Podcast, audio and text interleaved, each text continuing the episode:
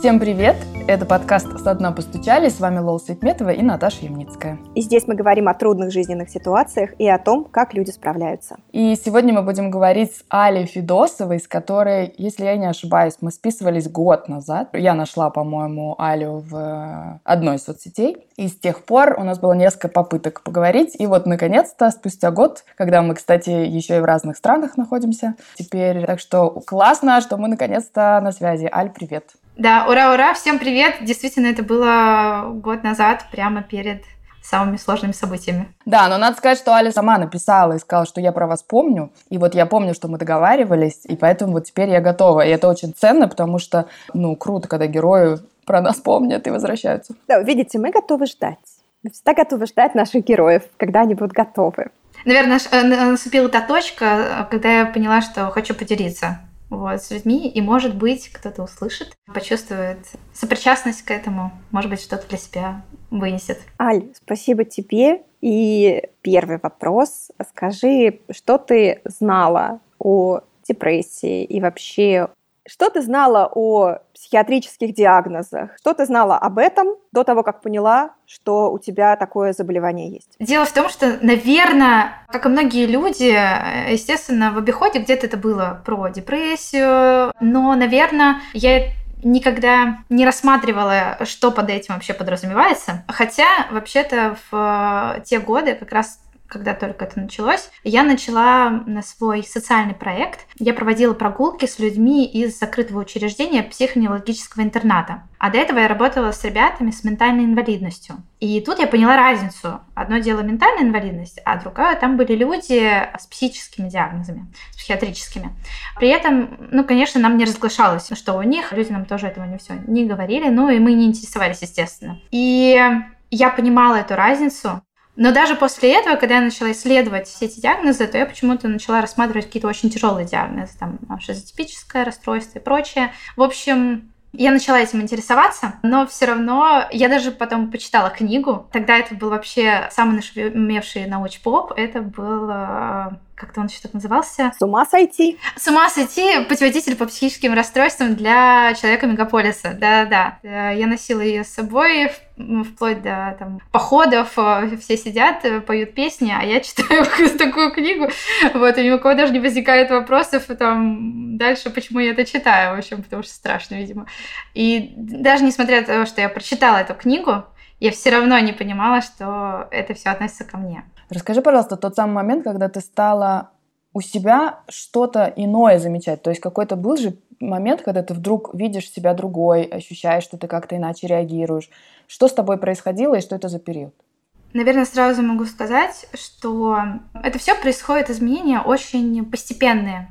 Они не сразу, ты просыпаешься и бьешься в конвульсиях, или не видишь дальнейшего пути в жизни. Это все прям потихонечку ты в этом увязаешь, как в болоте, и только потом в какой-то момент ощущаешь, что это было, что это странно. А с каждым днем для тебя все это становится нормой. И планка нормы, она понижается вместе с твоим состоянием. Поэтому сложно, то есть не было такого озарения в какой-то день. Но, наверное, после 3 лет, когда все это произошло, я осознала, что пора уже к психологу. Наверное, я уже посмотрела на своих друзей из интерната, начала все больше чувствовать с ними сопричастность, какую-то отлавливать душевную. Что будто бы я больше с ними, чем с людьми извне, даже с друзьями.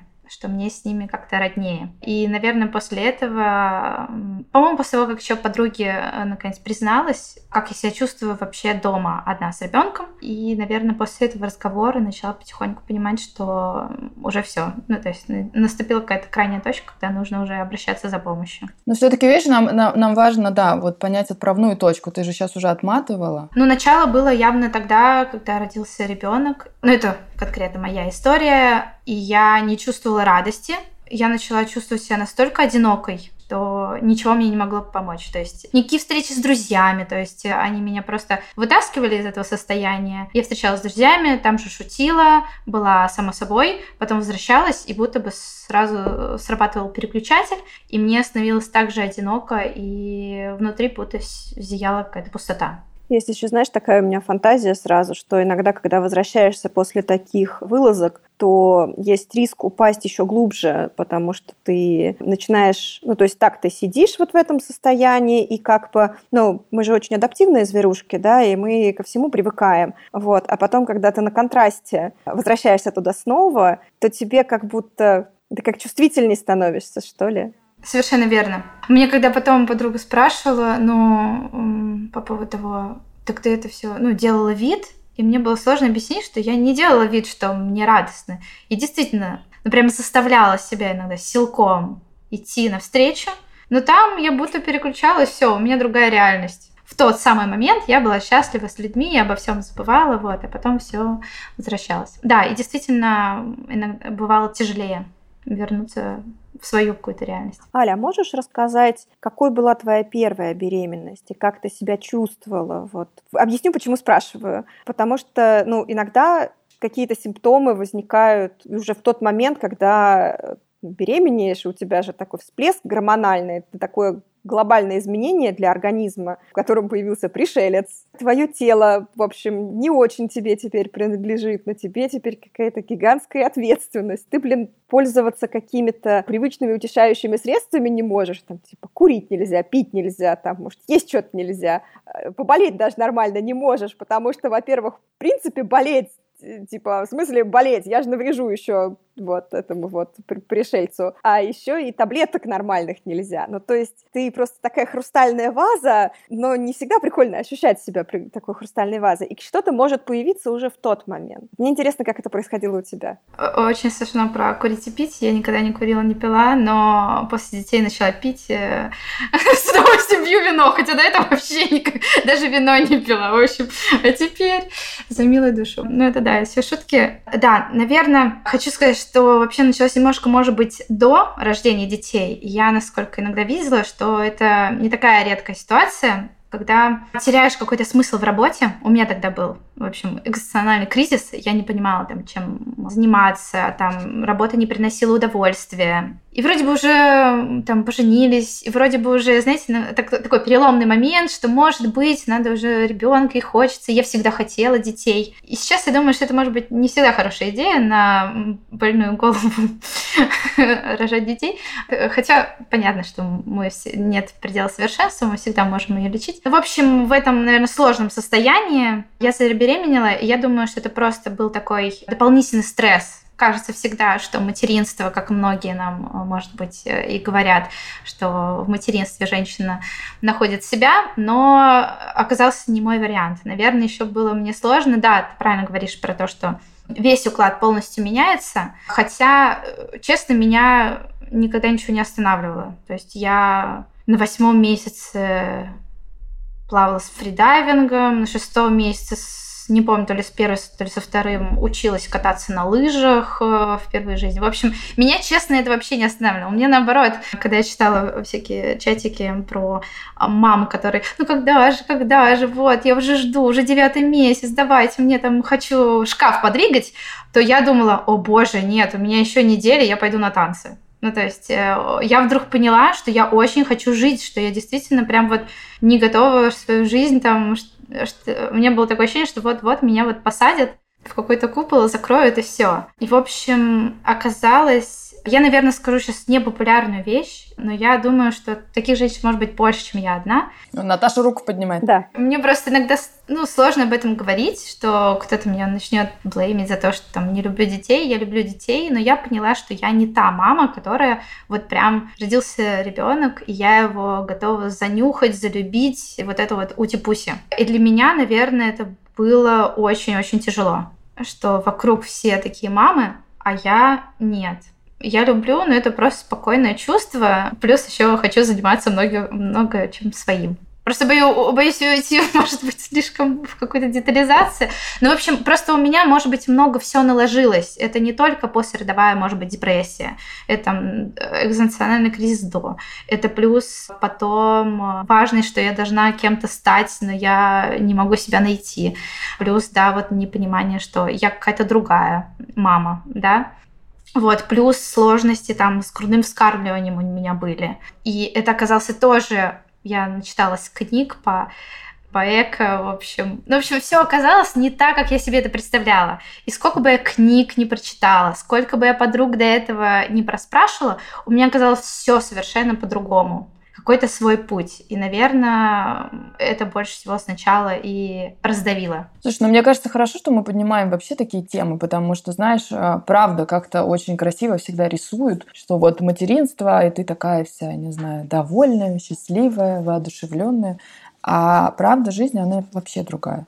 И в этом, ну, как бы в этом сложно находиться, когда это неожиданно, когда вдруг ты понимаешь, что нет никакого там ути-пуси, ты, как ты говоришь, да, я вдруг понимаю, что я заперта, да, и что моя жизнь теперь принадлежит другому человеку, и я... Я не могу спать, я не могу есть, я наливаю себе чай утром, пью его вечером. Да, это самое тяжелое было, когда я, наконец, поем, попью горячее пищи, еды. Я просто думала тут недавно, и... Вот тот период, тот самый первый период, я, наверное, как-то в себе закрыла в какой-то момент. И вот только вот могу поделиться, что только вот сейчас я решила с психологом проработать те первые, например, первые месяцы со своей дочкой, свое состояние, потому что мне долго было тяжело. Я одно время прорабатывала, потом ушла от этого. И мне казалось, что, ну, ничего такого, но, оказывается, там еще, ну, достаточно много боли. Но, с другой стороны, не хочется слушателей напугать кого-то, кто еще думает о рождении детей, что это настолько все тяжело. Вот. У всех по-разному. Ты знаешь, я сегодня утром читала пост одной моей подруги, которая... Она живет в Италии, вообще она из Кабардино-Балкарии. Она рассказывает про такое какое-то осознанное материнство, но про то, как ей в кайф. Я увидела, у нее сейчас как раз вторая дочка родилась, и я увидела комментарий, где, наоборот, возмущалась одна девушка о том, что зачем пишутся такие букетно-конфетные посты, потому что материнство вообще-то это очень тяжело, и это очень стигматизирует тех, кому это совершенно не в удовольствие. Поэтому мне кажется, что если мы об этом говорим, то это, наоборот, поможет, наверное, кому-то соотнестись и решить, что, ну, нет такого правильная или неправильная мама. Просто есть мамы разные. Это тоже классно. Да, я надеюсь, что, может быть, да, если кто-то это услышит, кому-то это будет полезно. Я буду только рада, что сказать, что с женщинами все окей. Они могут быть разные. Они могут быть, наоборот, вселюбящими, отдать себе полностью ребенка. А могут, наоборот, делать там, что да, ребенок будет рядом, но они будут совершенствоваться, не обязательно там проводить все время с ними, с детьми. Слушай, а у тебя ведь, если я правильно понимаю, у тебя был период, когда ты не рассказывала ни о чем ни мужу, ни друзьям, что ты сама проживала всю эту сложность, и всем остальным было невдомёк вообще, что на самом деле с тобой происходит. Как ты думаешь, почему так сложилось, почему ты не могла ни с кем об этом поговорить в тот момент? И, если честно, этот момент, этот вообще весь период немножко будто бы с такой занавеской, будто под пеленой какой-то, потому что я некоторые моменты уже плохо помню. У меня нет прям такого ответа. Я просто не обращала на это внимания. Мне казалось, что это просто временно. Ну да, с ребенком тяжело. Она там, у меня тем более дочка в первое время там очень много кричала по поводу, без повода, в общем. Просто я думала, что все же как-то справлялись с этим, значит, и я должна справиться. Плюс я... Сейчас уже, наверное, уже изменилось, но тогда мне всегда было очень некомфортно на кого-то складывать свои переживания. Поэтому я всегда была безумно позитивным человеком и была тем, кто, наоборот, катализирует всех остальных, готов выслушать. И у меня не было прям таких периодов, когда я прям тяжело что-то переживала. Это случилось впервые, и... Муж был, понятно, мужу было тоже непросто, он много работал.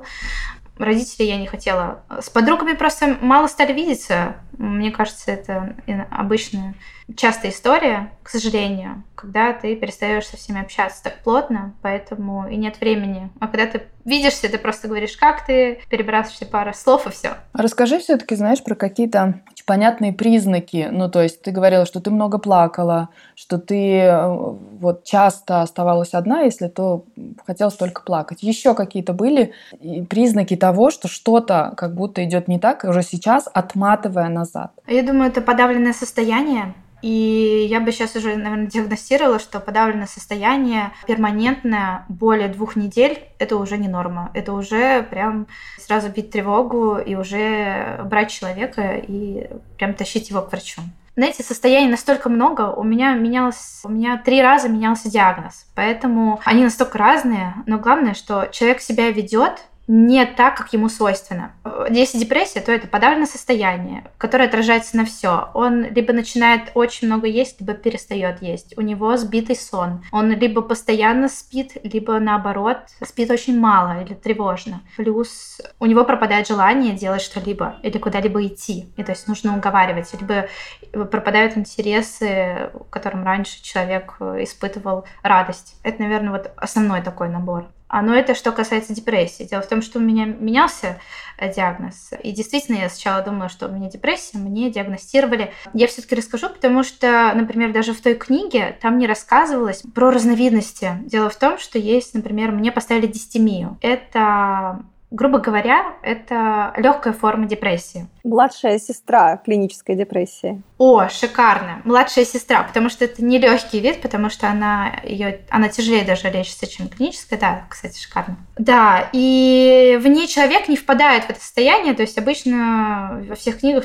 описывается клиническая депрессия, как все, человек не выходит оттуда, перестает ухаживать за собой, не чистит зубы, не встает, да, не убирается, ну то есть все. Он может прям лежать целыми днями. Это очень такая критическая стадия. А есть дистемия, когда ты потихоньку иногда выходишь в нормальное состояние, а потом впадаешь снова вот в эту хандру, в меланхолию. И оно такое вялотекущее. И поэтому может казаться, что с человеком все окей, ну просто да, в какой-то там меланхолии там, легкой. Это просто у него состояние, нужно дать ему время. Нет. Потом мне ставили там тревожно-депрессивное расстройство, когда началось больше много тревог. А сейчас уже, конечно, мне поставили циклотемию. Я теперь поняла, да, когда мне поставили циклотемию, я успокоилась, потому что мне было непонятно, почему у меня иногда такие экзальтированные выходки. Потому что циклотемия — это наоборот, это вроде бы младшая сестра биполярного расстройства. Тебе не хочется, обычно при биполярном расстройстве все говорят, что там люди обычно там набирают кредитов, скупают все, что только не попадя, даже если это вне в рамках и бюджета и прочее. У нас был такой герой с биполярочкой, и он нам рассказывал... В общем, мы этот выпуск назвали «Я был нормальным человеком, мне не понравилось». О, классно. Я как-то встречала человека с биполярным расстройством, и я прям захватывающе такая, ну расскажи, как там? Потому что, честно, иногда, может, это звучит страшно, иногда хочется почувствовать вот эту власть надо всем, или вот это чувство, что ты можешь все. Я этого не чувствовала. Циклотемия, она, зараза, такая вялотекущая. У тебя просто немножко, иногда появляется больше энергии, а потом она стухает. В общем, вот так вот вялотекущая, она туда-сюда и вот так вот и бегает. Но главное понимать, что да, что это не норма. То есть, например, если человек интроверт, и он вдруг стал жутко общительным, и он пошел там, не знаю, выступать, то не нужно думать, что он просто прошел какой-то курс ораторского мастерства. Это может быть как раз показателем того, что, может быть, нужно о нем позаботиться, об этом человеке. А у тебя было 3 диагноза, и путь к ним был долгий. Угу. Вот скажи, первый диагноз у тебя появился еще до рождения 2-го ребенка или уже после того, как у тебя появился 2-й ребенок? Все 3 диагноза появились после рождения 2 детей. Угу. Тогда у меня вопрос чуть-чуть назад. Когда ты поняла, что ты беременна 2-й раз? Что с тобой было? Было тяжело. Мне стыдно, наверное, когда будет это рассказать сыну, но я думала, что все, что какое-то есть выражение, там, ад остыл, да, небо упало. Я, честно, тогда вот так почувствовала. Я как-то написала, что там, день рождения сына, что в этот день я плакала, и некоторые восприняли, что это, о, в этот день ты плакала, как мило. И потом было сложно дописать следующую историю, что я плакала не от этого, не от радости. Я плакала от того, что все, ну, то есть моя жизнь закончилась. А у них небольшая разница, надо пояснить, правда. Да, надо пояснить, да, что это очень, это экстремально. Путь, это у них разница 1,5 года. Ну, если там быть точнее, 1 год и 7. Да, это вот погодки. Поэтому это было тяжело. Я знаю людей, которые тебя очень поймут. Да, я думаю, мамы погодок, да. Можно сделать, да, совместный клуб. Круче только мамы, у которых рождаются двойняшки, близнецы. Ну, то есть это прям...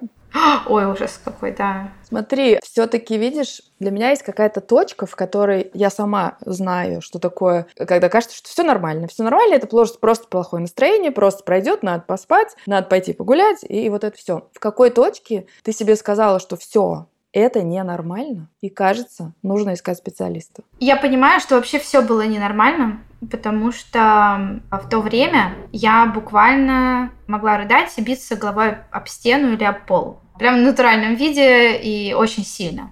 Но не было возможности абстрагироваться и посмотреть на себя со стороны. Когда я это осознала, наверное, после того, как мы начали много ругаться с мужем, вообще привело все к тому, что я начала ругаться с мужем. Мы решили пойти к семейному психологу. Он нашел такого семейного психолога. Мы с ним разговаривали, и после консультации я поняла, что... Не то, что во мне проблема, но что у меня, видимо, какие-то уже сложности, с которыми стоит обратиться к психологу. И тогда просто попалась на глаза у мамы знакомая, которую я хорошо знала с детства. Она стала психологом. И она тогда набирала психологическую группу, предложила мне, и мне показалось это интересным. А еще и потому, что...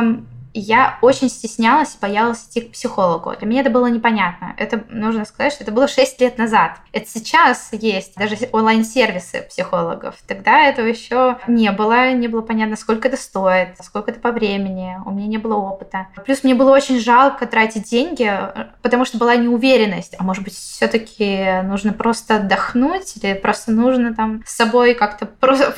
как-то себя уговорить, и все, может быть, все разъяснится. Поэтому это была такая точка входа, как раз эта группа, и она мне очень помогла на тот момент. А можешь чуть подробнее, что для тебя эта группа дала? Что такого она дала, чего, может быть, тебе так не хватало? Было здорово, что в группе были люди разных возрастов, и не только женщины, но и мужчины. Были молоденькие девочки, была и женщина лет 70, и причем разные. То есть это были одинокие люди, семейные. С разных точек зрения ты видел боль человека. Потому что, если честно, проблемы у всех в основном одни и те же. Да, проблемы отцов и детей, проблема со второй половиной. И когда каждый высказывался, как он себя чувствует, какие у него есть непонимания или какой стресс он испытывает, то я в одном мужчине увидела, как, может быть, мой муж. Да, так в своей боли ты чувствуешь только себя. А здесь я увидела с какой точки зрения там, свою маму, там, своих родителей, своего мужа.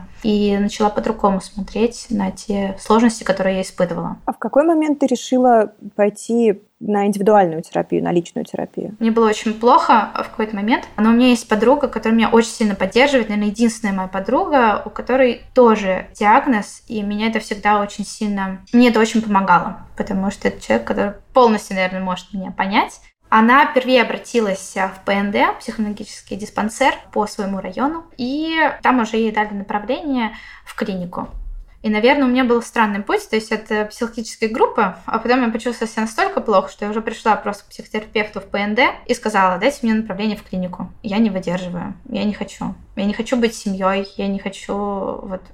Он говорит: ну, может быть, давай мы устроим тебе амбулаторное все-таки лечение, то есть ты будешь приходить, со мной разговаривать. И я сказала, что нет, я хочу от всех скрыться. И он дал мне направление, и, наверное, вот только после больницы мне уже сказали, что как важно не только медикаментозное лечение, которое мне там назначили, но и психотерапия. И уже после этого я уже нашла психолога. Ты говорила, что это один из самых счастливых периодов в твоей жизни, по-моему, месяц или 3 недели ты там провела. Да, я не помню точно, по-моему, месяц. Ну да, это минимальный срок, который можно провести, это 3 недели, хотя, конечно, никто никого не заставляет, ты в любом случае можешь оттуда выписаться, когда тебе хочется. Да, я лежала в больнице 2 раза, тогда это был мой первый раз, но мне кажется... Но это мой опыт. По-моему, классно иметь бесплатное жилье в центре Петербурга, где тебя кормят, поют, санаторий. До ковида, первый раз я лежала до ковида, можно было выходить на улицу.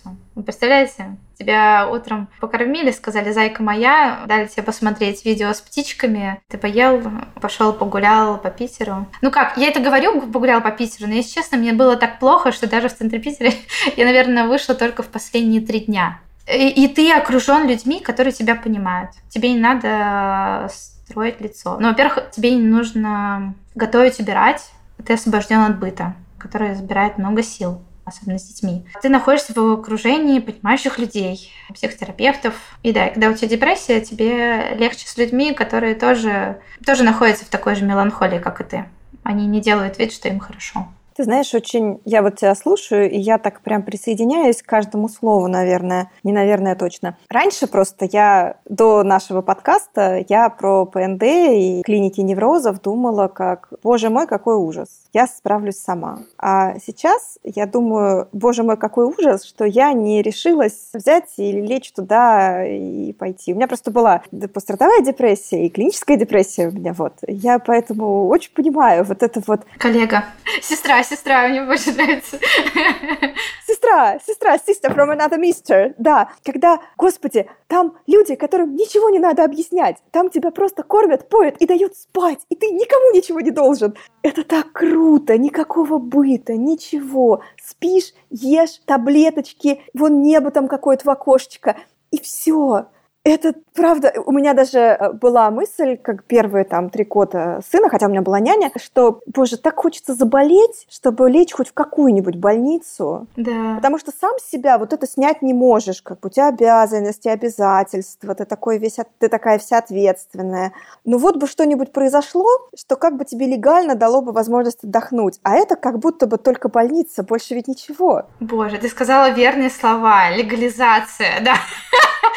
Страшно звучит, потому что очень похоже на другое. Но да, это действительно легально просто скрыться от всех, да, и там никто не будет тебя трогать. А ты еще, кстати, говорила, что люди не знают, что можно туда по ОМС попасть. Ты попала туда бесплатно. Вот можешь про эту деталь сказать? Потому что, видишь, как будто есть... У меня, опять же, есть представление, что это тогда платно, это звучит как клиника неврозов, это как бы туда не так легко попасть. Да, вы можете попасть. Для этого нужно обратиться либо к психологу, психотерапевту в психоневрологическом диспансере по вашему району проживания, либо можно просто к неврологу и у него попросить направление. Если очень большая очередь, то можно записаться напрямую к специалисту, который работает в данном учреждении, на частную, да, вы заплатите 500, но вам, возможно, быстрее напишут направление. И, то есть, направление, понятно, там, прийти в больницу, они вам дадут, какие анализы нужно сдать, но это тоже можно все сделать бесплатно, ссылаясь на то, что, видите, у меня направление, мне срочно нужно,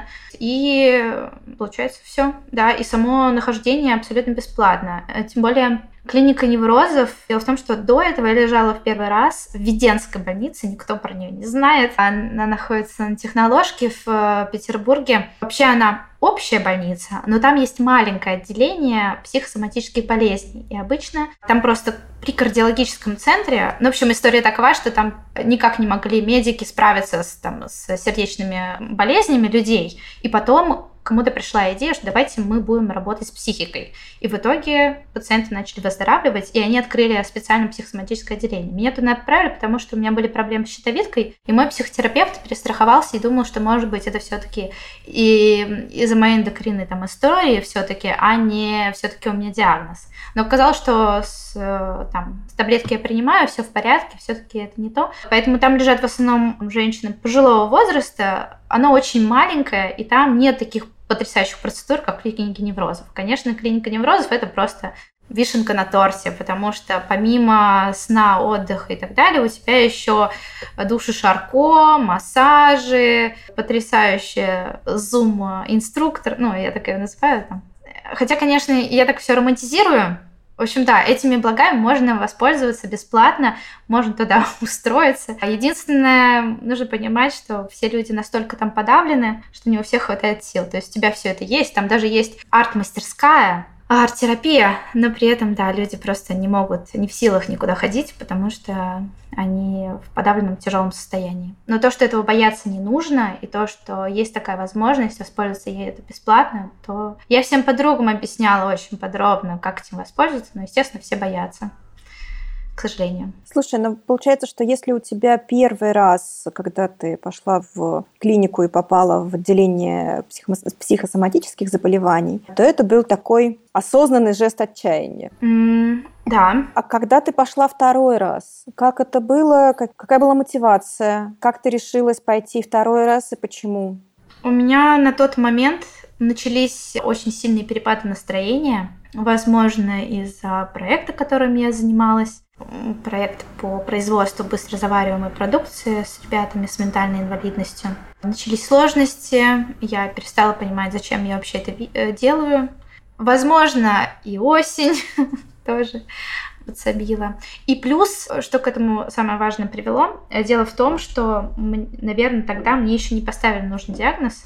Я начала менять психиатров, и новый психиатр мне тогда выписал не те нормотимики, которые мне до этого помогали, а решил, что все-таки тот поставил неправильный диагноз и решил мне назначить антидепрессанты. И я начала лезть на стенку, потому что от них мне стало настолько плохо. В общем, я настолько почувствовала черную дыру, и, в общем, я не понимала, что с этим делать. Я понимаю просто уже после своего опыта, что все в порядке, но это просто действие там, лекарств, которые неправильно мне подобрали. Я с ним начала это обсуждать. Он сказал, что месяц это все-таки не так критично, давайте подождем еще. И я начала все чувствовать себя хуже и хуже и хуже. И здесь я поняла, что я одна не могу с этим справиться, что мне надо только лечь в больницу и только там решать эту проблему. Но спасибо большое, что подруге, которая меня тоже отрезвила и сказала, так, давай быстро, сейчас я сама позвоню психотерапевту, который там. Я пришла, и все равно я боялась. Даже несмотря на то, что я один раз лежала в другой клинике, все равно было страшно. Все равно каждый раз снова у меня такое ощущение, что со мной что-то не так. Я до конца все-таки не принимала свой диагноз. Не то, что диагноз, а вообще свое состояние. Что вот-вот, мне надо просто подобрать какие-то лекарства, и все это закончится. Можно поскорее куда-нибудь что-нибудь впрыснуть, и все это прекратится. И там я попала к психотерапевту, прекрасный, и она после всего моего долгого рассказа такая говорит, да, вообще-то странно, что он вам это назначил, потому что у вас циклотемия, добро пожаловать. И мне назначили все, и там я уже, вот именно в клинике неврозов, я начала уже принимать то, что со мной случилось, что, может быть, это навсегда, и с этим просто нужно уметь жить, выходить периодически в ремиссии, может быть, нет, слишком много от себя не требовать. Как тебе было в тот момент? В клинике неврозов? Нет, в тот момент, когда ты услышала диагноз, то есть это не обязательно, что в клинике неврозов, а вот этот период, когда тебя колбасят от принятия к отрицанию, и вот это, знаешь, как вот эти стадии, да, их обозначают как ровную дорожку, а на самом деле выглядит вот так. Это я, дорогие слушатели, это я показываю такое... Центрифугу. Центрифугу, да. Честное облегчение, потому что это был первый психотерапевт. Мне нравилось, что она... Обычно я попадала к психиатрам или психотерапевтам, они такие... Почему-то были все время мужчины, и они такие флегматичные, медленные, будто, знаете, вот все про всех знают. А тут была женщина, которая такая же, может быть, энергичная, которая я когда-то была. И она такая, все, понятно, окей, добро пожаловать, сейчас мы все напишем. У тебя циклотемия. Я понимаю, мои коллеги, мои клиенты все время говорят, как им тяжело. Вот что, можно мне, пожалуйста, вот только депрессию? А то вот эти вот скачки от хорошего к плохому, они же выматывают жутко, как будто на американских горках постоянно. И когда это услышала, я просто сижу и думаю, боже, можно мне просто рядом кушетку с ней положить? Потому что, в общем, прекрасная женщина. Да, это было облегчение, потому что до этого у меня было много психиатров, и мне только одна назначила нормотимики, и то она мне не сказала, что она мне ставит, какой диагноз. Когда я от нее уходила, она мне так и не выслала заключение, и поэтому я не понимала, что со мной. А все остальные все равно начинали меня... Там в ПНД снова обращалась, они мне вообще дали антидепрессант, который меня просто вырубил на 2 дня. Я просто проспала, а потом ходила зомби. Поэтому, да. А здесь я поняла, что я попала к квалифицированному врачу с диагнозом, которым я согласна, который понимает вообще, что со мной. Это великая удача. А вот этот путь все-таки он не короткий, и все это время как-то надо объяснять близким, мужу, не знаю, маме с папой объяснять. Слушайте, вот оказывается, у меня вот такое состояние. Вам придется, не знаю, отпускать меня в клинику неврозов, смиряться с моими перепадами. Как это они принимали? Мне бы хотелось сказать, что это было как-то все так по-взрослому, когда ты садишься, все объясняешь, рассказываешь, вы друг друга выслушиваете. Но, увы, нет. То есть обычно это все происходило хаотично. Плюс мне не хотелось вначале маму как-то пугать диагнозами. Но мне очень повезло с моим окружением, с моим мужем, который... Я единственное, что в жизни правильно сделала, это вышла за очень нужного, правильного человека, который там не задавал вопросов. Надо так надо. Все хорошо. Он видел, что со мной происходит. Здесь, конечно, все не все идеально. И, конечно, мне кажется, людям, даже если им говоришь, то есть моя мама и мой муж приходили к моему врачу обсуждать с ним, ну, мое состояние, что со мной происходит. Но нужно понимать, что то, что они понимают, они не знают, что они принимают. Потому что даже через какое-то количество времени потом выяснилось, что муж не до конца понимает, что со мной. И это было в каком-то таком в порыве разговора. Я вдруг осознала. И это нормально, потому что сложно... видеть мир глазами другого человека. И как бы ты ни находил разные ассоциации, все равно это будет сложно прям воспринять. Поэтому я им просто благодарна, что они просто приняли. То есть никто мне никогда не говорил, там, не рассказывай об этом. Ну, может быть, мама один раз, ей было неприятно. Я решила делиться этим в соцсетях. И, естественно, это, знаете, ВКонтакте. ВКонтакте, кто на тебя подписан, это подруги мамы, в том числе. И, конечно, маме было очень неприятно. Она со мной поделилась, ну, что, Аль, мне не очень комфортно, что ты там выкладываешь, потому что ко мне потом обращаются, спрашивают меня. Мы с мамой спокойно об этом поговорили. Я сказала, что мне это важно, что даже 10 человек, которые скажут обо мне что-то некрасивое, не перевесит даже одного человека, который вдруг осознает свою депрессию или свое состояние, обратиться после там, какого-то моего рассказа или поста к психологу. Или даже пускай мой пост будет маленьким кирпичем к осознанию, что человеку нужна помощь. В общем, для меня это важнее. Поэтому мы это проговорили. Все остальное мы все равно периодически проговариваем. Все равно, как и для меня, иногда мои вспышки могут быть сложными для понимания. Когда я начинаю осознавать, я пытаюсь объяснить все это своим родным. А что было в тот период с твоей материнской ролью, родительской? Ну, то есть, с одной стороны, классно, когда ты можешь вырваться и привести себя в порядок, разобраться со своей жизнью. Но при этом очень часто у мам бывает чувство вины, на гормонах замешанное, на социальной, ну, на том, как видит общество, то, чем должна заниматься мама, да, вот как ты обходилась со своим материнством в тот момент, когда ты была в поиске диагноза и в попытке собрать себя заново? Мне вообще очень тяжело давалось просить помощи и принимать ее, и понять, что, наверное, кому-то, даже мужу, да, как бы мне было сложно, мне нужно сказать «стоп», вот сейчас ты полностью можешь отвечать за детей, потому что мне надо заняться собой. А я была рада, чтобы у меня сейчас было больше мудрости, и тогда бы я так сделала. Мне давалось это очень тяжело, поэтому... И очень давалось тяжело, поэтому обратись к психологу. Но это же дорого, это непонятно, сколько на это же не одна сессия, сколько это займет, а сколько денег.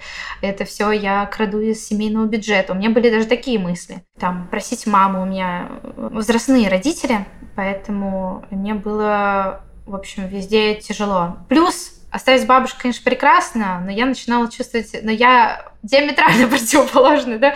Я все-таки, несмотря на то, что говорю, что я, например, не было у меня такой прям любви, но я очень ответственно подошла к материнству, поэтому там сладостей, не так, никаких там мультиков до определенного возраста и прочее. Поэтому каждый раз, когда я видела, как мой папа дает сосиски детям, у меня нервно дергался глаз, хотя сейчас понимаю, блин, да ладно эти сосиски уже. Наплевать на них, иди спокойно занимайся собой. Поэтому да, поэтому это такой вот клубок, в общем, долженствование, который так, ты вроде бы, да, действительно должна быть матерью, еще и хорошей, ты должна заниматься и одновременно там успевать, у меня там был свой проект, одновременно там готовить и хоть как-то убирать, и одновременно еще... Да, если тебе плохо, это твоя ответственность. Сама должна находить время на психолога и прочее, что тебя позволит дальше существовать. Ну, конечно бы сейчас бы я все это перетасовала, колоду карт, по-другому бы все разложила, но как есть. Еще по поводу общения с детьми. Это всегда очень тяжелая тема, потому что непонятно, как слово наше отзовется. Все-таки родитель с психическим расстройством, с любым, может быть, даже там, с какой-то особенностью, с СДВГ и прочее. В общем, да, все эти эмоциональные всплески, они видны детям. и они в них живут, и я не знаю, насколько это все отразится на ребенке.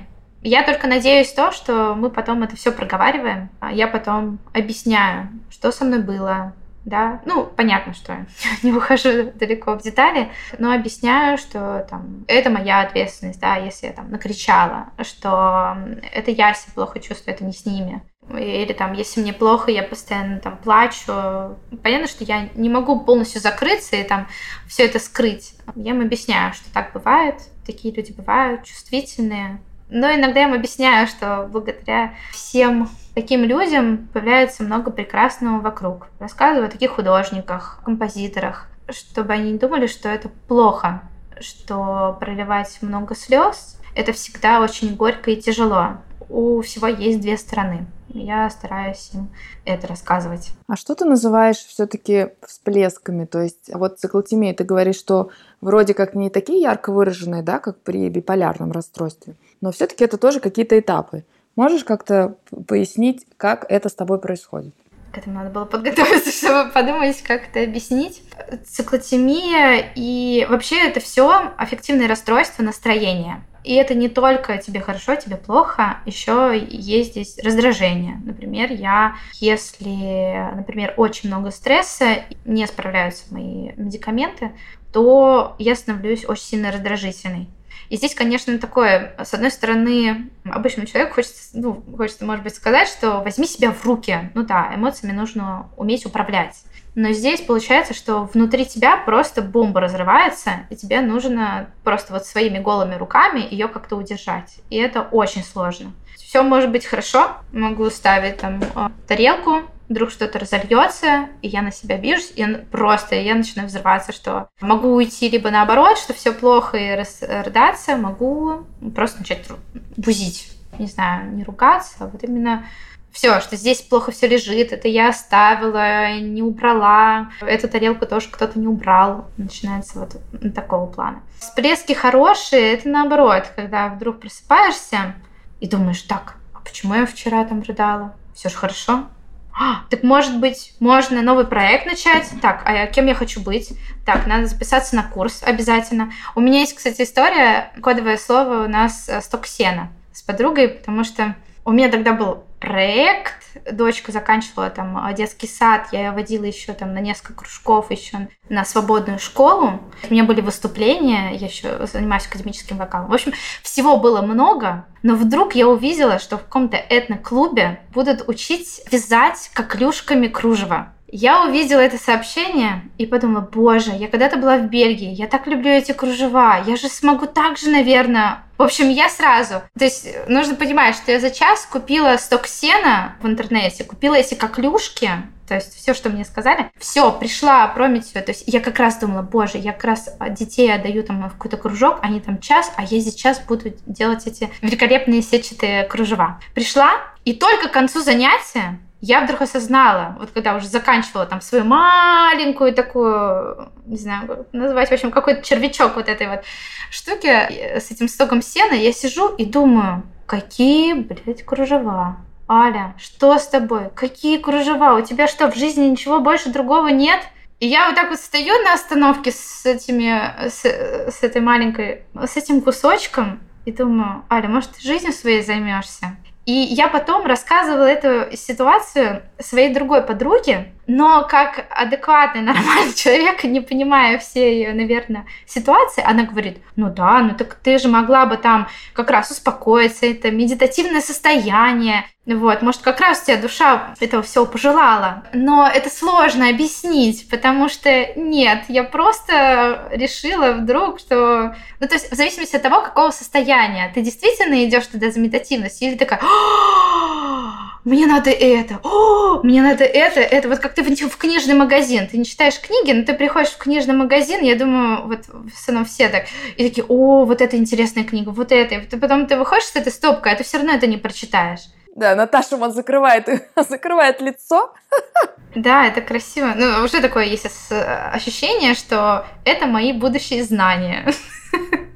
Да, а депрессивное состояние, Наверное, сейчас я могу больше об этом сказать. Наверное, год назад я еще не хотела, наверное, записываться, приходить на встречу, потому что я пыталась вспомнить, как это было, и я никак не могла вспомнить. Но сейчас, видимо, так много стресса, что меня прям понесло, и я вспомнила, как все это было. А депрессивное состояние — это когда внутри чернота, в общем, ты не видишь смысла ни в чем, что бы ты делал. Это одиночество, чувство, будто ты лишний, что, видимо, это какой-то праздник жизни, но он не для тебя. А почему, ты не понимаешь? И отстраненностью от всего. Ты можешь себя заставлять делать что-либо, но потом в конце ты не понимаешь, зачем. Очень понятно. Созвучно. Тебе понятно, потому что ты сама да, чувствуешь. Я думаю, да, людям иногда... Я думаю, что Лола, когда слушала про вот то, как ты легко покупаешь сток сена, я думаю, что Лоле, которая со мной давно общается, скорее всего, очень знакомым показалось это привидение.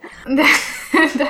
Ну, в общем, да, это когда, наверное, еще депрессия, это когда твоя самооценка падает, интересы исчезают, аппетит. Ну, в общем, да, это все на физиологическом уровне. Да, еще нужно всегда помнить, что это некоторые люди иногда думают, что это только про эмоции, про чувства, но это все про физическое, потому что первое, с чем начинаются проблемы, это аппетит, сон, либидо, это самое, наверное, и когнитивные функции. В общем, это все влияет на все наши сферы жизни. Потому что когда-то в депрессии я на себе вот сейчас очень сильно почувствовала и вспомнила, как это бывает, когда ты очень туго соображаешь. Мне сейчас нужны юридические там сложности, и я вообще их прошу повторить мне по 4 раза, потому что я в обычном состоянии не очень хорошо разбираюсь в юридических тонкостях, а тут вот прям чувствуешь, как там внутри будто бы все превращается в камень, и они друг от друга елозят. Такие шестеренки, давно не смазывал их, как будто, и они с таким скрипом проворачиваются. Да, абсолютно. Я прям даже слышу их, когда это все. Абсолютно простые вещи для тебя становятся сложными. Мне это обычно мешает, потому что я очень хорошо помню все, когда... То есть я иногда в календарь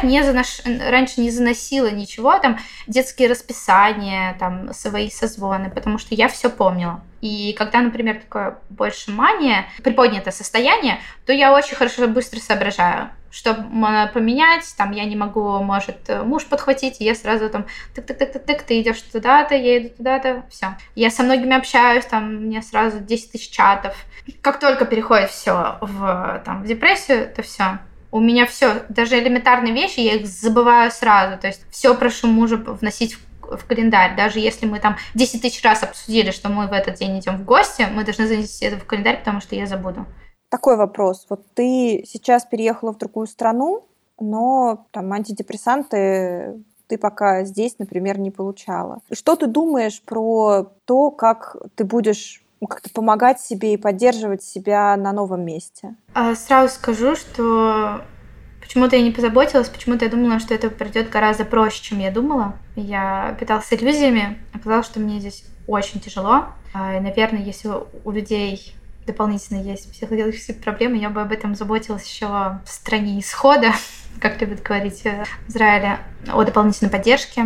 Первое, что я написала своему психотерапевту, написала, что мне очень плохо, и она мне выписала дополнительные антидепрессанты. Ну, там получили мои родители, мне сюда прислали, потому что без медикаментов очень тяжело. И плюс начала искать окружение. Мы существа социальные, а я тем более. Мне очень важны люди рядом, которые понимают. Конечно, то, что найти принимающее окружение, это еще сложно сказать, я всего лишь здесь 3-й месяц, но я сразу написала там в чаты мам города, в котором я живу, что я хочу познакомиться, плюс там в родительский чат детей в школе я тоже там написала. В итоге мы познакомились, это уже какие-то люди, в общем, чтобы не чувствовать себя одинокой, потому что плюс на психологические проблемы на тебя еще наваливаются все сложности этапов эмиграции. В общем, после всех своих сложностей я поняла, что мне еще помогают книги, чтобы облечь в слова то, с чем я столкнулась психологически. И я читаю книгу «Как переехать в другую страну и не сойти с ума». И она мне очень помогает, потому что там написаны все этапы, которые проходят люди в эмиграции, и что я чувствую, и что культурный шок, оказывается, это не только про то, что про встречу с другой культурой, а это про, в том числе, про потерю социальных связей, Поэтому сейчас как раз обрастаю этими социальными связями. Плюс ищу те якоря, которые мне помогут чувствовать здесь себя дома. То есть любимую кофейню нашла, решила вернуть себе танцы, там нашла клуб по танцам, сходила на хор с английскими бабушками. Поэтому как могу, в общем, все поддерживать. То есть создаешь себе опоры, которые могут тебя сейчас держать. Да, да. Нашла кондитерскую любимую. Поэтому да. В общем, да, создавать себе, как раз строить вокруг себя тот новый мир. И, конечно, как только получу гражданство, то сразу пойду к местному психиатру и, может быть, смогу после этого поведать о том, как работает здесь местная психиатрическая вообще вся система. Слушай, ну вот мы много говорили, да, что как это все устроено и чего, не знаю, можно ждать или не ждать. А что бы ты вообще сказала людям, которые... Вот пока не очень понимает, что с ним происходит, но уже понимает, что это за пределами немножко какого-то привычного, да, то есть она там, не знаю, ну, например, родила ребенка, не рада, сталкивается с каким-то состоянием, что ни радости, ни какого-то просвета, ничего, то есть где уже грань, за которой надо задуматься, то есть, может быть, это просто плохое настроение, а где, ну, вот, уже надо бы задуматься. Что бы ты сказала таким людям, которые немножко растеряны и не понимают? Ну, как я говорила, наверное, в начале, что если нетипичное состояние продолжается, ну, меланхоличное, да, состояние любое, может быть, у некоторых иногда бывает, что в подростковом возрасте это бывает, вас преследует больше 2 недель или излишне экзальтированным, то это уже повод обратиться к психотерапевту, не к психологу, потому что психологи не разбираются в этих вещах. Клинические разбираются. Клинические психологи разбираются, обычные не разбираются. Лучше обратиться, да, клинический психолог, психотерапевт, не бояться этого. Хотя дать себе время, не гнобить себя ни в коем случае. Не за то, что я слишком долго тяну, не за то, что я вообще испытываю такие эмоции, даже пускай они какие-то очень мрачные. И я думаю, научиться прощать себя, любой этап, и найти в своем окружении того человека, которому ты полностью доверяешь, и рассказать ему об этом состоянии, если ты точно знаешь, что этот человек тебя примет таким, как ты есть, которому ты сможешь открыться, который сможет тебя поддержать. Это очень важно, потому что это поможет тебе обратиться к специалисту. Но если вы знаете, что такого человека нет в вашем окружении, то чтобы... не было такой возможности, что человек вам скажет: да ладно, это все в порядке, и начнет вас отговаривать, лучше сразу обратиться за помощью. Тем более, что есть психоневрологические диспансеры. Сейчас достаточно много бесплатной, кстати, помощи за всей ситуации. Я туда тоже обращалась. Можно найти хорошего специалиста. И мне кажется, знаешь, еще что важно понимать, например, если нет в окружении такого человека, очень многие сейчас пишут об этом в соцсетях. Например, ты пишешь в соцсетях, ну, то есть ты же делишься своей историей. Сейчас очень много блогеров, которые про это пишут. Вот найти блогера, кстати, да, потому что я понимаю, что, во-первых, люди очень боятся об этом писать. Очень много людей, которые потом мне написали, что спасибо, я обратилась к психологу. Самое главное, что у вас есть, это вы сами. Вы, ваше тело, ваше психологическое состояние. Очень легко заиграться с этим состоянием и думать, что все окей, все наладится. Но, увы, появляется вот маленькая червоточинка, и потом все начинает гнить. Вот чтобы этого не произошло, важно вовремя обратиться к специалисту. Сейчас много разных возможностей. Есть прекрасные книги, вот, которые я называла в начале. Есть прекрасная книга про про психотерапевта, которая сама проживала психоз и биполярное расстройство. Есть книга еще про депрессию. Мы говорили с ее автором, кстати. Это наша, если я сейчас не ошибаюсь, Анастасия Макарова. Она нам рассказывала про депрессию и, господи, кажется, рассеянный склероз. У нее было 2 диагноза, да. И она написала большую книгу про депрессию. Я ее читала. Это очень, очень дельная книга, которая подробно разбирает процесс, как ты можешь там оказаться, как ты можешь искать помощи, и, ну, как это может повторяться, и почему не стоит этого бояться, с этим можно справиться. Я думаю, что мы дадим в описании дадим название. Да, наверное, самая основная идея, чтобы увидеть, что вы не одиноки, что даже если вы обратитесь к своему близкому за помощью, чтобы он вас поддержал, и вы не найдете поддержки, чтобы вы не забились куда глубже, а вы поняли, что просто этот человек не осведомлен, что есть другие люди, которые испытывают то же самое или очень похожие чувства. И это не шутки, и с этим нужно идти обязательно к специалисту. Наверное, самое... Это важно, и да, научиться прощать себе любой этап, какой бы он ни был, потому что будут взлеты и падения, к сожалению. Это дорожка неровная. Будет не вести, может быть, со специалистами, может быть, не будет сил идти к нему, даже зная, что все это тяжело. Будете бросать, но главное себя прощать, понимать, что это этап, но он вас ведет к счастливой и ровной жизни. Это все равно, это просто сама жизнь. Да, я тут еще, знаешь, хочу, правда, пояснить и добавить, потому что мы с Наташей обе учимся на психологов. Я на гештальт-терапевта, а Наташа на психодраматиста. В общем, считается, что в идеале ходить за медикаментозной помощью к психотерапевту и к психиатру и за психологической помощью к психологу. То есть как бы должно быть два кита. Да, и что это работает хорошо именно когда это используется параллельно. Ну да, все это работает только вкупе. Четкое принятие медикаментов в нужное время, не забывая об этом, да, поставив себе 10 тысяч напоминаний. И психотерапия, и желательно, если в острой фазе, то прям еженедельная. Теперь я об этом знаю, и теперь, да, иногда вот когда чувствую, то уже позволяю себе еженедельную прям психотерапию. Раньше казалось, что раз в месяц это хорошо. Нет, к сожалению, это не поможет. Но главное, с чего начать. Спасибо тебе огромное. Это был потрясающий разговор. Спасибо вам большое, что пригласили. Мне аж стало жарко. Аж нагрелась. Вот, работают. Просто разговоры тоже работают. Но про понимание важно знать. Девочки, а можно? Я всегда хотела сказать привет из зала. Передать привет? Да. Давай. У меня просто, я забыла, я назначила дату подкаста в день рождения мужа. А, в смысле, когда мы с тобой договорились про дату, ты про эту дату? Да, ну, в общем, сегодня день рождения его. Когда мы говорим, все, поняла. Можно сразу, как в былые времена, когда звонили на Европа Плюс, я в свое время не дозвонилась, теперь у меня есть прекрасная возможность. А Лола в свое время была диджеем на радио. Ну, правда, не на Европе Плюс, но была. Вы хотите передать привет?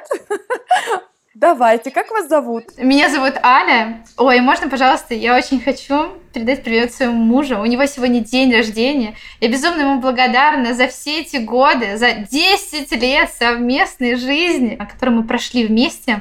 Вот, я ему благодарна за все, за нашу крепкую семью. Вы прекрасно это сделали. Сейчас мы поставим его любимую песню. Спасибо, давайте. Only you. Класс. Спасибо огромное. Спасибо большое, что пригласили. Пока, девчонки. Всем пока. Услышимся через неделю.